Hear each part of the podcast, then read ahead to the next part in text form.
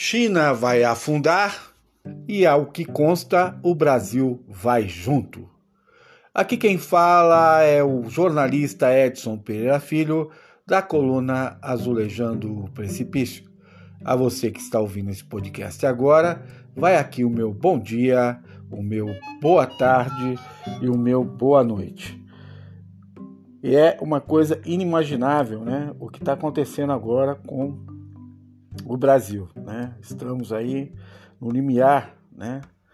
De uma nova crise mundial, uma crise econômica mundial que vem se arrastando desde o crash de 2008, quando houve, né?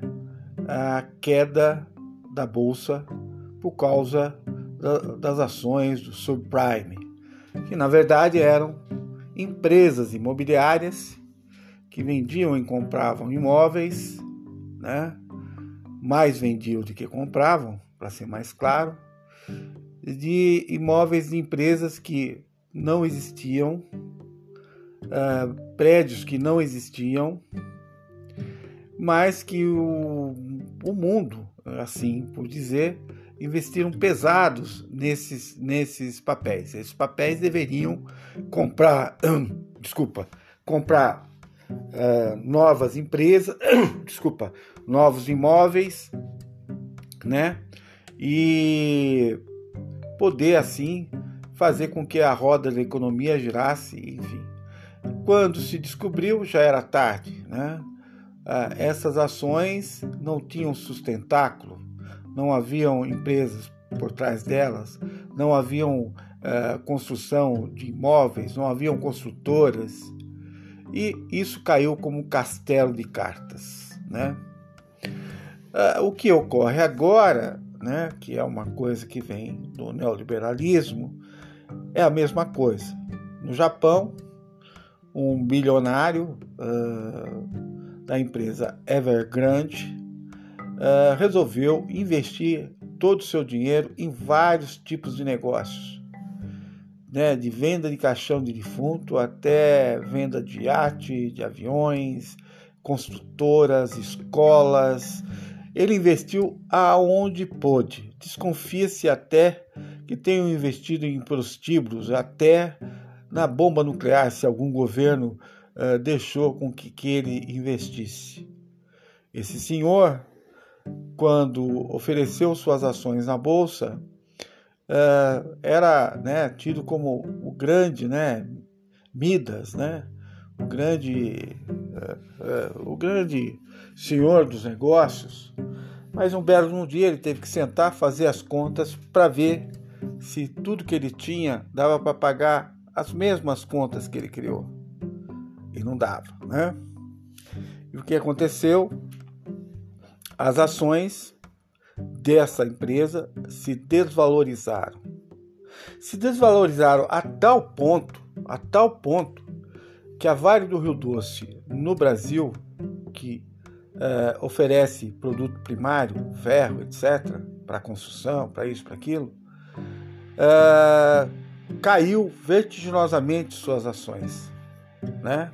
passando, assim, inclusive, a ser segundo lugar no mercado pasmem, uma empresa que era trilionária, né, uma coisa absurda, uh, perdeu para o Mercado Livre, né?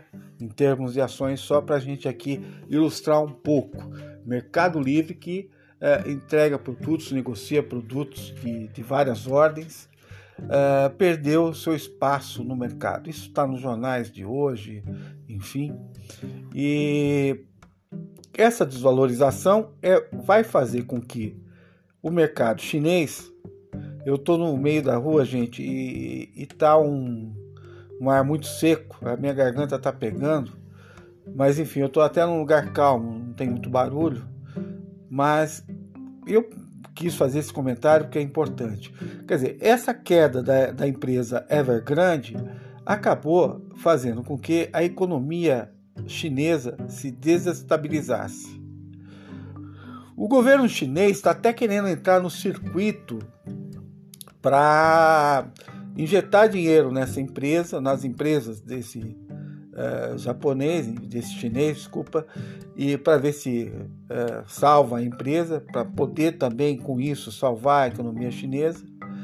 Mas uh, não vai adiantar. A crise já está no mercado mundial, já se espalhou pelas bolsas, né? já fez o seu estrago. Tem muita gente agora, nesse momento, preocupada com as patadas do urso, né? O urso é o símbolo do mercado em baixa, né? Ele dá patada e joga todas as ações no chão, enquanto o touro, que é o símbolo de Wall Street, lá está um touro todo uh, de, de bronze, né? Uh, na frente do prédio. Uh, esse touro joga o mercado para cima e nós estamos no momento das patadas do urso, né? e, e, e está sendo jogado o mercado para baixo por causa é, dessa falcatrua, dessa jogatina que alguns, algumas empresas, querendo obter lucro rápido e fácil, é, prometem mundos e fundos e é, muita gente cai nessa historinha, investe em bolsa sem saber de fato o risco que corre. Tem gente que fala que investir em bolsa é investimento, né? falam até que é investimento, mas é uma jogatina. Né? Uh, enfim, o fato é que o estrago no mercado mundial de bolsa já está feito.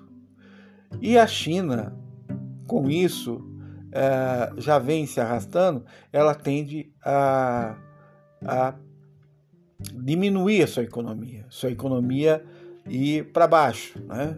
É o que vai acontecer daqui por diante. Isso significa que o nosso PIB, o Produto Interno Bruto Brasileiro, vai cair alguns pontos, já que nós oferecemos produtos primários, né? As, tal, as, tais, as tais commodities, né? Que é soja, sorgo, milho, ferro, né? E, essas grãos de toda ordem, né? É, essas commodities é, vão desvalorizar porque a China não vai comprar, né?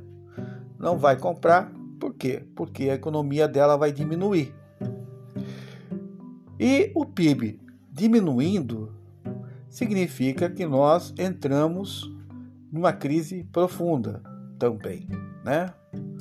É, muita gente vai pensar, ah, agora nós vamos poder comprar boi, é, que também, né? O boi vai, vai cair o preço, a, a, o milho vai cair, enfim, os grãos vão cair o preço, etc, etc. Agora vai ficar fácil? Não, né? Porque a gente sabe que muito a nossa economia ainda é, é, montada ainda sobre a questão do petróleo, né? E esse preço é dado pelo mercado externo não pelo governo brasileiro. E isso vai aumentar os custos, porque o petróleo também é outra commodity e o preço vai disparar. Né? Muito por conta dos governos que nós tivemos. Né? Desde Fernando Henrique Cardoso se optou em priorizar né, uh, o superávit da balança comercial, né? se priorizou a, altas, a alta de juros, né? E isso, de alguma forma, uh, faz o crescimento primário também. Isso, de alguma forma, faz com que ingeste o Brasil e o Brasil não invista em indústria. O Brasil só vende produtos primários, o que eu já citei, que são as commodities. Né? Fora isso, não há uma indústria forte uh, e não há emprego. Então, nós vamos ter mais desemprego ainda. Né? A crise já está batendo a porta aí. Né? E é bom que todos saibam. Né? Por quê? Porque nós temos um governo que insiste uh, em só uh, vender commodities, não criar uma indústria forte, não criar alternativas. Não adianta eu mando a soja para fora e o governo chinês, os governos que recebem soja, como os Estados Unidos, mandam uma lata de óleo pronta, manufaturada pela indústria. Né? Uh, quanto muito, quando chegam aqui no porto, nós invasamos. O petróleo é a mesma coisa, enfim. E nós precisamos voltar a fazer essa indústria crescer. Ela, essa política de indústria foi abandonada. E os empresários, como é que vivem? Né? Porque os empresários deixaram de abrir empresas, porque para eles ficou mais fácil comprar títulos da dívida pública. Né? O governo faz o PIB crescer, não para fazer o país crescer, né? Para pagar a tal dívida pública. Né?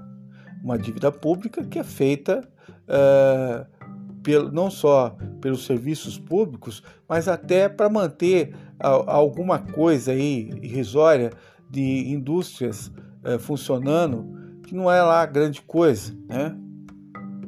E que a gente precisa de alguma forma, hum, penso eu, né?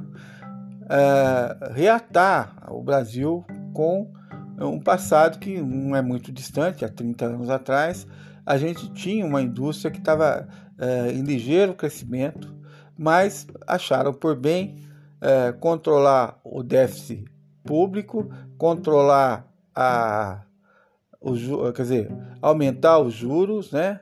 E manter o superávit da balança comercial através do PIB, fazer o PIB crescer. Só que o PIB cresce, é, para os empresários é interessante, porque o empresário então não investe mais em indústria, mas ele investe em papéis. Ele compra papel do governo, da dívida pública, para financiar o próprio governo. E o governo diz: olha, daqui a oito meses eu pago você e dou 14% em cima. O empresário fica feliz da vida, né? Ele fala: poxa, eu investi é, 100 mil reais, vou receber 114 mil reais daqui uh, oito meses, para ele é um negocião, né? É uma coisa. Eu estou explicando aqui de uma maneira rasa, simples, tá, gente? É bem isso, né? Então, eu, o empresário que, que compra ações do governo não quer que o governo gaste, né? É, com serviços públicos, né? E muito menos é, gaste com a população, né? Para ele é interessante viver desse dinheiro, né? Ele ele vive de maneira parasitária é, no, no, com o governo federal, através das ações, e os, os trabalhadores, as pessoas que vivem do salário, é, trabalham na sociedade, porque não há indústria, se há, ela é basicamente tecnológica, né? É, e hoje praticamente o robô faz tudo, ou no campo também, que está todo mecanizado, robotizado, enfim. É, essa, essa falta de política de sair das commodities para uma indústria forte também geraria né, uma escola forte. É isso que eu sempre falo. A escola nunca vai resolver o problema do país. A educação nunca vai resolver o problema do país. É o contrário.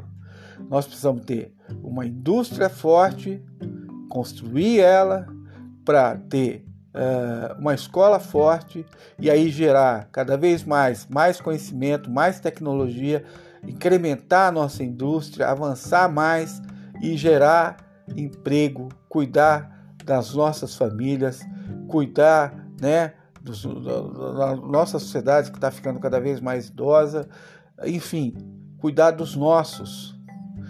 Mas o que nós estamos vivendo agora é uma coisa extremamente perigosa, né? É o fato uh, do neoliberalismo brasileiro priorizar só a venda e compra de papéis, né? que geram juros, que geram muito dinheiro para pouca gente, enquanto a maioria está aí, né, uh, passando fome, com dificuldade de arrumar emprego e uma série de coisas. Né? Uh, dificilmente, penso eu, o agronegócio vai conseguir uh, enfrentar o que vem por aí, né? porque vai ser devastador. Né? É uma coisa, uh, a crise de 2008 foi um prenúncio e, e essa agora, 2021, 2022, será uma coisa desastrosa. Né? Por quê? Porque vai se dando uh, informações, né? vai, vai se avisando antes, ó, está acontecendo, vai ver, né? 2008 foi um aviso, aí se arrastou 2022. Se a gente lembrar, por exemplo, que, a, que, a, que o crack da Bolsa de Nova York, o crash da, da Bolsa de Nova York uh, em 1930, 1929, né, é, que teve o crash, a coisa, a coisa rolou, mas rolou até os países. A crise foi tão brava, a recessão americana, né, o momento da depressão, é, até que Roosevelt assume e, e dá um norte para a economia americana, mas é, muita miséria, muito desemprego, até desembocar, as potências desembocarem numa grande guerra, que foi a Segunda Grande Guerra. Né? Então, uh, mas se a gente observar, desde 1915, 17, 18, já vinha se dando prenúncio. E quando aconteceu a de 1930, o crash, já se avisou, né? o neoliberalismo já, já avisava, olha, a coisa vai ficar mais difícil. Aí teve uma guerra e precisou que os bancos centrais, em 1944, salvo engano, uh, se reunissem para fazer um grande acordo uh, no mundo para tentar estabilizar as economias em todo o mundo, uh, para poder gerar emprego, etc, etc, etc. Então, nós estamos no limiar disso, numa dificuldade enorme, numa crise criada que não foi criada por nós e que é preciso, de alguma forma, a gente suplantar esse momento. Né? É preciso repensar nossas atitudes. Né? Nós vamos agora para uma crise econômica sem precedentes. Né? O que vem da China é uma coisa desastrosa para o Brasil. Os empresários brasileiros e os ricos brasileiros não vão ver mais de PIB, porque até o PIB vai cair. Né? Não vão ver mais de títulos, porque, até porque o Estado não vai ter tanto dinheiro assim. A miséria e o desemprego batem a porta. Então é necessário mudar essa política econômica e não ficar discutindo se Bolsonaro é, comeu do lado de fora do restaurante em Nova York, comeu na rua porque não tomou a vacina, né? ou porque tentaram, é, enfim, ofensa, essas coisas que eu ouço o tempo todo, que são todas as coisas é, laterais, que não são importantes, né?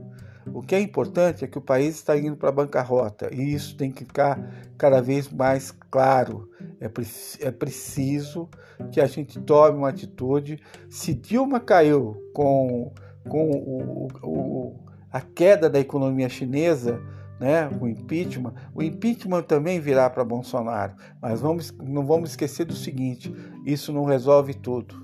Né? Nós vamos ter um, uma série de problemas e vai demorar anos para a gente sair dessa, ok? Abraço a todos. Esse foi o meu comentário. Espero que vocês uh, repassem, uh, divulguem. Desde já eu agradeço.